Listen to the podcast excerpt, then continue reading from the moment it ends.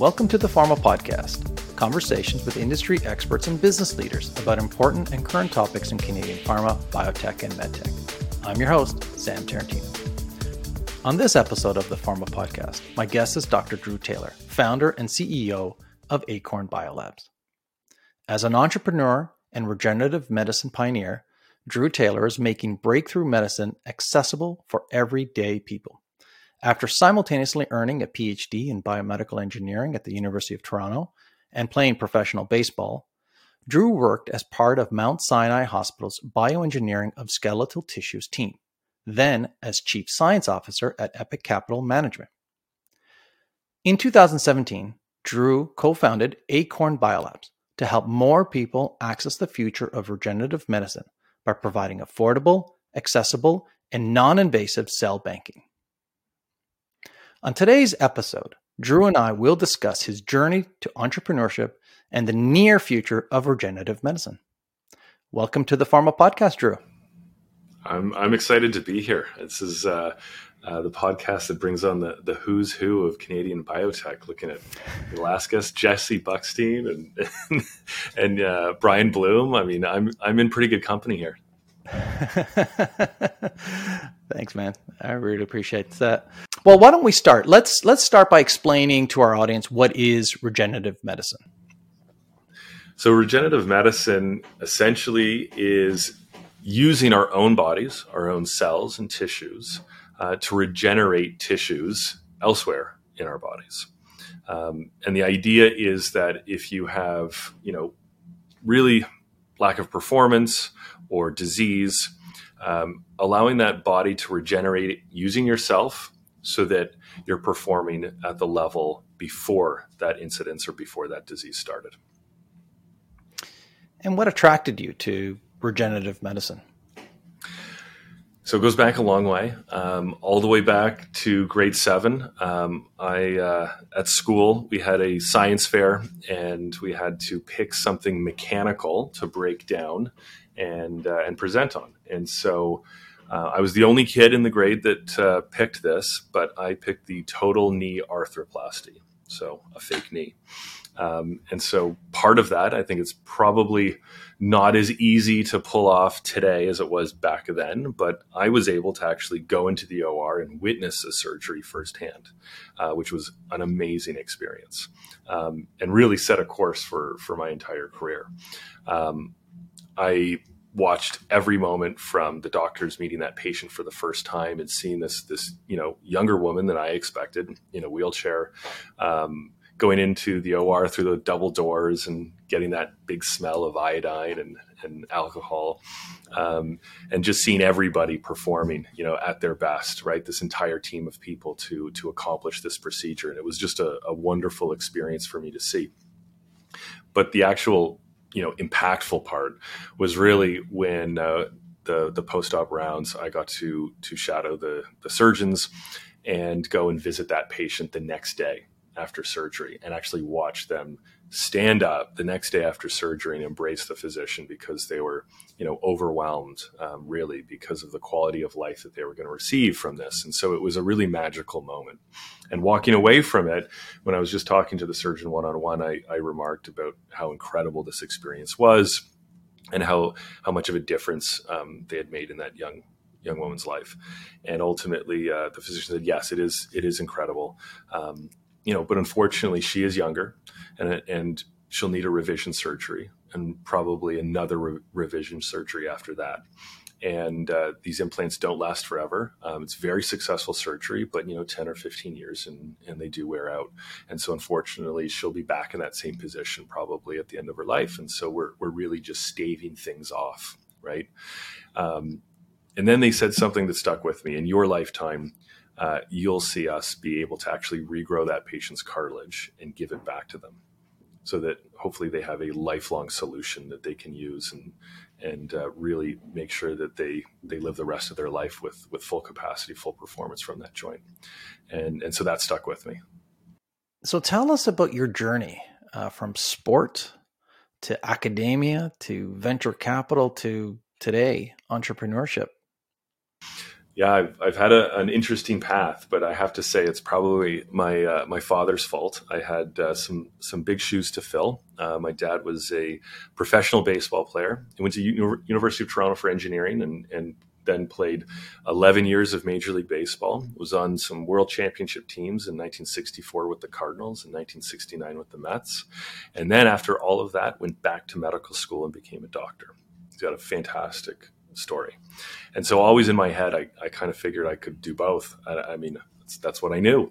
Um, so I, I, took baseball very seriously and, and, I took academics very seriously. And uh, I ended up going down to the University of Michigan and, and playing baseball for the Wolverines. Um, and coming out of, of Michigan, I actually got done my undergrad and my master's work while I was there and uh, applied to medical school and uh, was going to stay in Michigan for medical school. But I, uh, I ended up also getting offered a contract with the Toronto Blue Jays. Um, so I petitioned the uh, the school to see if I could actually do both at the same time. Um, and after the dean was done laughing. Um, I think they said, "Look, it's appreciate what you're trying to do here, but that that is impossible, right? You can't be gone for eight months of the year playing baseball and and expect to maintain um, medical school, but um, you may be able to do a PhD. Have you thought about that?" And so that was the first kind of idea in my mind of saying, "Okay, well, there's there's this other path that I could maintain and do do with the academic work as well." So I quickly applied to PhD programs, and that's actually what pushed me down uh, kind of the research and, and, the therapeutic development side. And so I ended up going to University of Toronto, doing a PhD in biomedical engineering, um, and uh, and specialized actually in in that first experience, right, cartilage regeneration. So I worked with the uh, bioskeletal tissues engineering team at Mount Sinai Hospital, and uh, and played minor league baseball um, back and went back and forth. So that was a that was a pretty uh, pretty special time. That's awesome. And then venture capital. You also said venture capital. Yeah, yeah. So well, yeah. Well, you neglected to mention you were a pitcher for the Toronto Blue Jays and the Phillies. So I'll I'll I'll, I'll say it. well, it was it was it was a fun run. Didn't last forever though. I, I needed some regenerative medicine back then. It was a little uh, little premature, but I, I tore my labrum and supraspinatus, so I had a short career. But um, I, uh, I loved every minute of it, and I was also able to to keep up uh, the academic work as well. So it was time well spent. Good. And then from academia, then you got into venture capital. You you spent some time at uh, Epic, uh, Epic Capital. I did.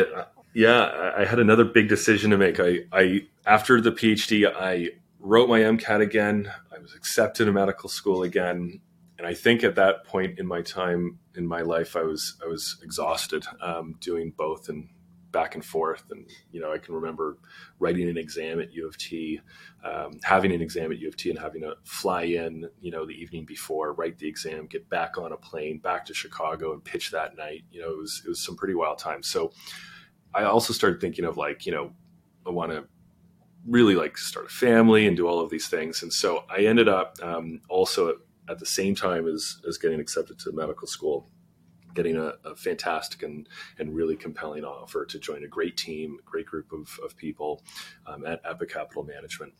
And so um, it was something that was a tremendous opportunity that they gave me. And so I was really excited to join their team and, uh, and really be part of uh, the diligence on a lot of these early stage healthcare companies coming out of Canada. You know, fantastic um, groups, uh, spun out of universities and, and such, and and was was able to get, really get my hands dirty, seeing some of the amazing technology and IP coming out of Canadian universities and and, and people. So from Epic, how did you uh, how did you land at Acorn?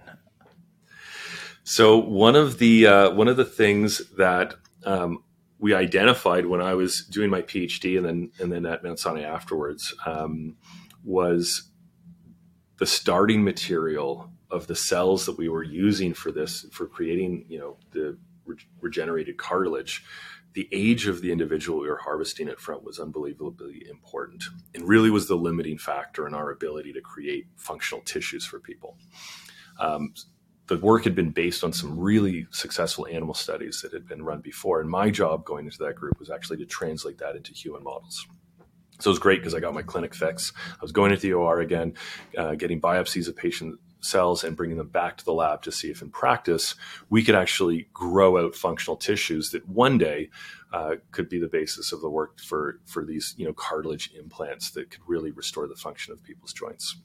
Um, it was it didn't go perfectly. All of the animal studies that we had done were in juvenile animals, so the equivalent of teenagers, and now we're going to the OR and taking biopsies of patient cells from older patients, right? In their time of need, they've had a lifetime of wear and tear, or they've got you know damage and, and things like osteoarthritis disease. And now we're taking those cells back to lab and expecting them to perform again at their best. And it just doesn't really work like that. And so what, what we really identified was that the age of the individual was the most important contributing factor to our ability to actually grow out full thickness cartilage for patients. And that's a bad thing, especially when you think about cartilage regeneration. Most of the patients we're seeing are elderly, right? They're coming to us at the time of need. And now we're asking those cells at their worst to perform at their best. We really need to be getting access to better starting materials, right? The idea of regenerative medicine is not in a laboratory, you know, worrying about purity of chemical compounds to create pharmaceutical products, right? In regenerative medicine, the starting material is our own cells. And so therefore the end therapeutic is only going to be as powerful as the cells that we start with. And so it became abundantly clear to us at that time that the age of the individual and how far down a disease state was going to be the handcuffs that we'd be wearing. And so the idea of Acorn, actually, in my mind, um, started back then. And I can remember sitting around a round table speaking with other other physicians about this, and the only plausible answer was actually to intercept that patient earlier in their timeline, right, and to potentially take a sample of cells that would be an ideal candidate in regenerative medicine and cryogenically preserve them and you know people were doing that in fertility and it was a concept that was well understood. Um, the idea of cryogenically banking cells was done very successful uh, you know successfully in other areas. And so translating that now into uh, disease management and regenerative medicine was was a grand task. Now i went and i ended up leaving and, and working at epic capital but while i was there i ended up meeting uh, uh two uh, you know slightly younger, really bright uh, individuals um, from the University of Waterloo that were working on, that exact same problem. And so while I was at Epic, I ended up working with them for about a year. Um, you know, a little bit of mentoring, a little bit about pitching in and, and study design, and uh, we ended up getting some some unbelievably fa- fascinating and, and influential results um, towards a solution of being able to access cells from a patient non-invasively right? The idea of drilling into your iliac crest and harvesting bone marrow prospectively is not that enticing for patients, right? High cost, high pain, uh, morbidity. There's a bunch of things that that can go wrong, and and ultimately, you know, why patients would not want to do that. So we really looked at non-invasive sources. And once that initial work really identified the hair follicle as being the ideal source for this, um, that's when uh, I ended up, uh, um, you know, pulling back my my time at Epic and really devoting my my attention towards this problem and solving it. And uh, that led to uh, us, you know, me and the other guys working together to create Acorn, and um, and then fast forward to today.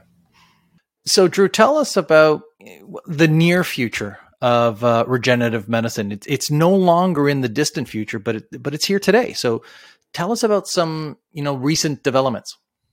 Yeah, so I, I mean, the world of regenerative medicine has exploded in terms of attention, focus, and resources, both from you know scientists' time, resources devoted to it from funding agencies, um, you know, uh, departments in academia, and it, it, really is an exciting time to be in the space.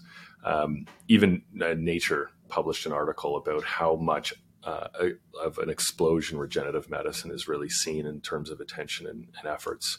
Um, but I still think we are in the infancy. Like there's examples you can point to of regenerative medicine that is delivering value to patients, and we've got some kind of you know early forms of regenerative medicine in some spaces. Um, examples being PRP, platelet-rich plasma. Um, there's examples of, of, treatments being given to people that aren't necessarily uh, you know widely accessible yet. Um, so you have to go to very specialty groups to to receive them.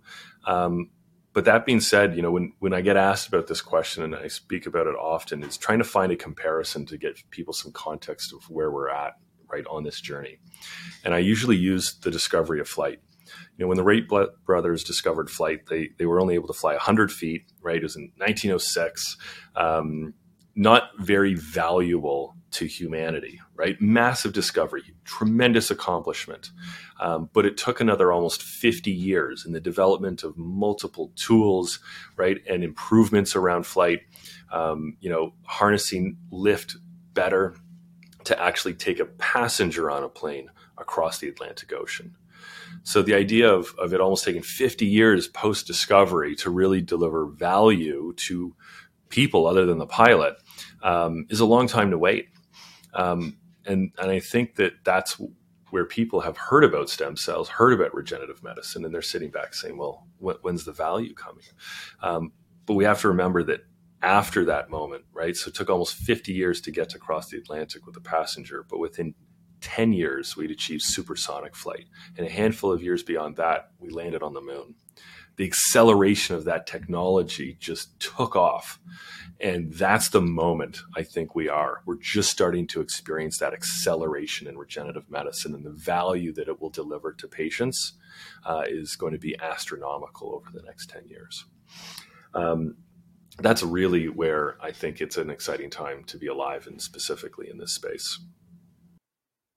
So, how is 2023 and beyond, you know, uh, shaping up?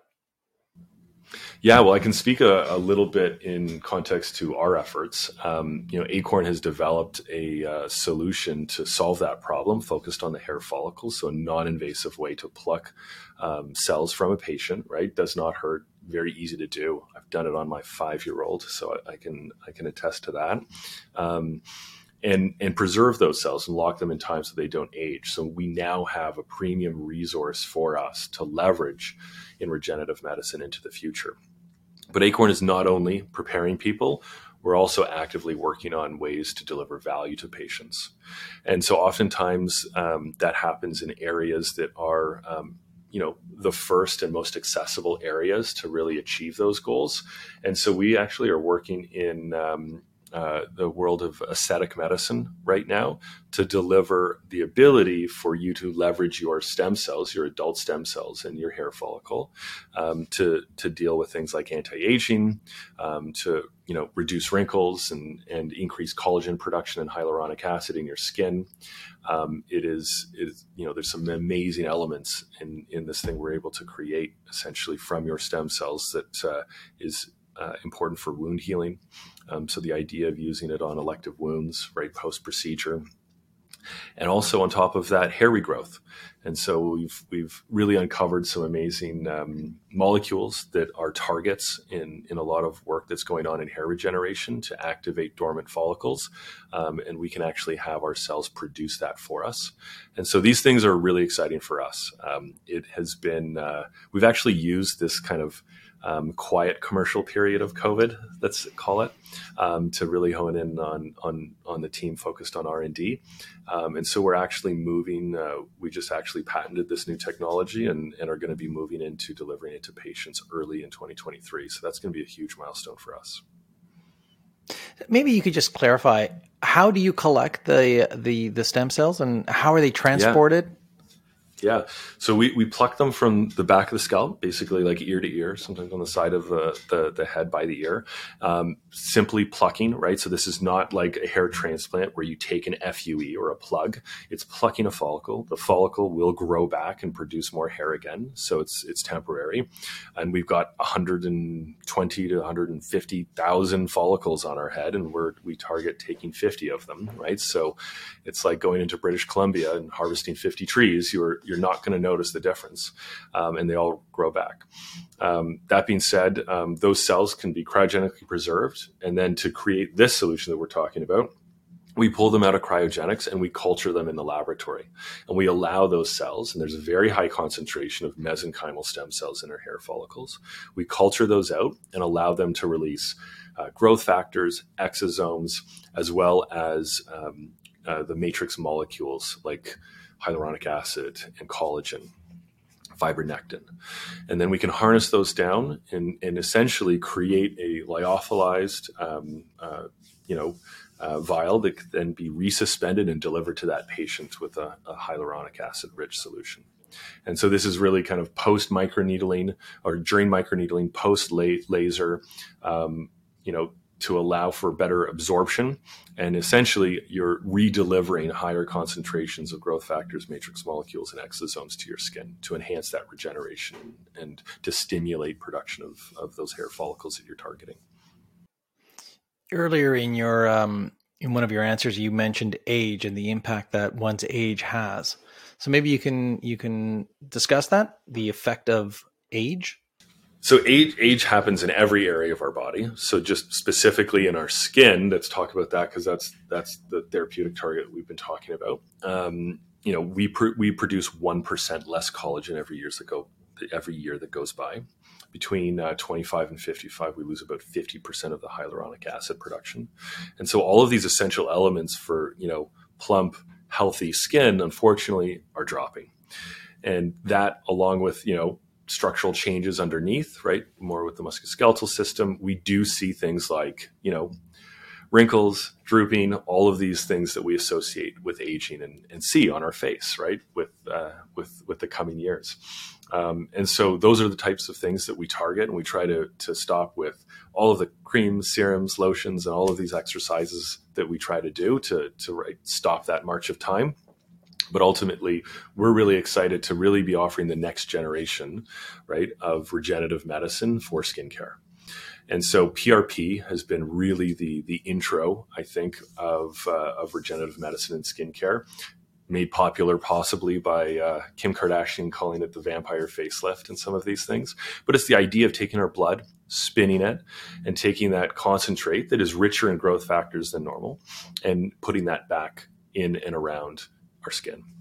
And so, what we've done in our first two preclinical uh, studies uh, this year is actually compare what we're able to create um, and the concentrations of all of these elements directly with PRP and PRF. And uh, I'm excited to say we were able to, to produce much higher volumes of these things. What about the importance of uh, cell function in terms of banking the cells and, and one's age? Yeah, absolutely. Um, so there's a number of hallmarks of aging that are talked about. Mitochondrial health right? Um, telomeres is, is often a topic. They kind of caps on our cells that once they get short enough they shorten every time a cell divides. And once they get short enough our cells essentially naturally go into a state of senescence. Like they say put up a flag and say we're done. Um, and so these are things that really um, can be tracked over time and monitored. And so with age um, as you can imagine, if you're drawing upon cells from an older age to leverage in regenerative medicine, their lifespan um, is going to be already what it is, right? So you're going to be essentially trying to recreate a solution from an older, from your older self. Imagine being able to actually draw upon a younger version of yourself and use those cells to create that solution. A, a, a pretty clear example would be if if you in the unfortunate case of you're in the in uh, you know the hospital and you need a kidney transplant, and they say, "Great news, though, we've found two perfect matches for you." And they bring in an 80 year old man and a 20 year old kid, and they say both are willing to donate. You can pick whichever kidney you'd like. Right? You're going to probably want that 20 year old kidney. It's going to be performing a lot better for you. Right. And so the idea of being able to actually create solutions for us from that younger version of ourselves that haven't experienced that age degeneration, mitochondrial dysfunction, telomere shortening, and give ourselves a solution that has almost a reset on the timeline is the objective. So, what are some of the um, guess the intermediate steps that are that are happening right now to to realize a wider adoption of of regenerative medicine? Yeah, so I think it's it's it's really being able to control our cells um, and leverage them to be the cell types that we need actually to, to regenerate for ourselves. Because everybody is going to end up fighting their own battle right? They're going to have their own cross to bear. They're going to have their own um, issue that they're going to face in their lifetime. And having a cell source that's pliable um, is very important And that's one of the areas that we work on heavily, right? So we've been able to take the hair follicle and create bone, cartilage, fat, neurons, now pancreas cells, right? The idea of making sure that this resource that we're saving for you can become these other cell types that are that you may need in your lifetime. And so I think that's one of the big steps that things like um, you know reprogramming and culture conditions right to create you know the right cells from our adult stem cells that we're able to harvest there's been a lot of focus around that. The other aspect is like genetic control right? So there are some things that are going to be inherently in our genetic code that even if we make copies of our cells are still going to be there. Even if we have our younger cells they're still going to be there. That disease might be in, in, in a much earlier time point of development but that potential disease will still rear its ugly head again. And so things like CRISPR, where we can eliminate right the source of some of that disease in those cells that we're going to then leverage, regenerate, and, and regrow. Um, those are other tools that target other issues that we have. And so, like the amalgamation of all of this this this knowledge that has been amassed over the last while, and all of these tools that are at disposal now, is really creating this opportunity for um, uh, for some pretty exciting work in regenerative medicine that's going on right now. Hey, Drew. Thank you for uh, being a guest on the uh, Pharma podcast and, and sharing your thoughts. Uh, any final insights you, you want to share with uh, with the audience? I guess my my only insight would be to uh, to make sure you've got your younger self in the future, and I think it's a good idea to bank some cells today. That's great. Good advice. How can our listeners connect with you? Yeah, so I'm I'm on social media, probably not as often as I should be, but you can catch me on Twitter at Drew W Taylor, um, on uh, Instagram at Dr. Drew Taylor, um, and uh, and you can check out more of our work and what we're doing at at uh, our website acorn.me. Contact details for Drew will be also available on our website at thepharmapodcast.ca. Thank you for listening. The Pharma Podcast is available to listen to for free on Spotify, Apple Podcast, Google Podcast, and on our website at thepharmapodcast.ca. We are also available on YouTube. Please subscribe and follow me on LinkedIn to stay up to date on future podcasts. If you would like to be a guest on this podcast, or if there is a topic we should cover in future episodes, please connect with me via LinkedIn.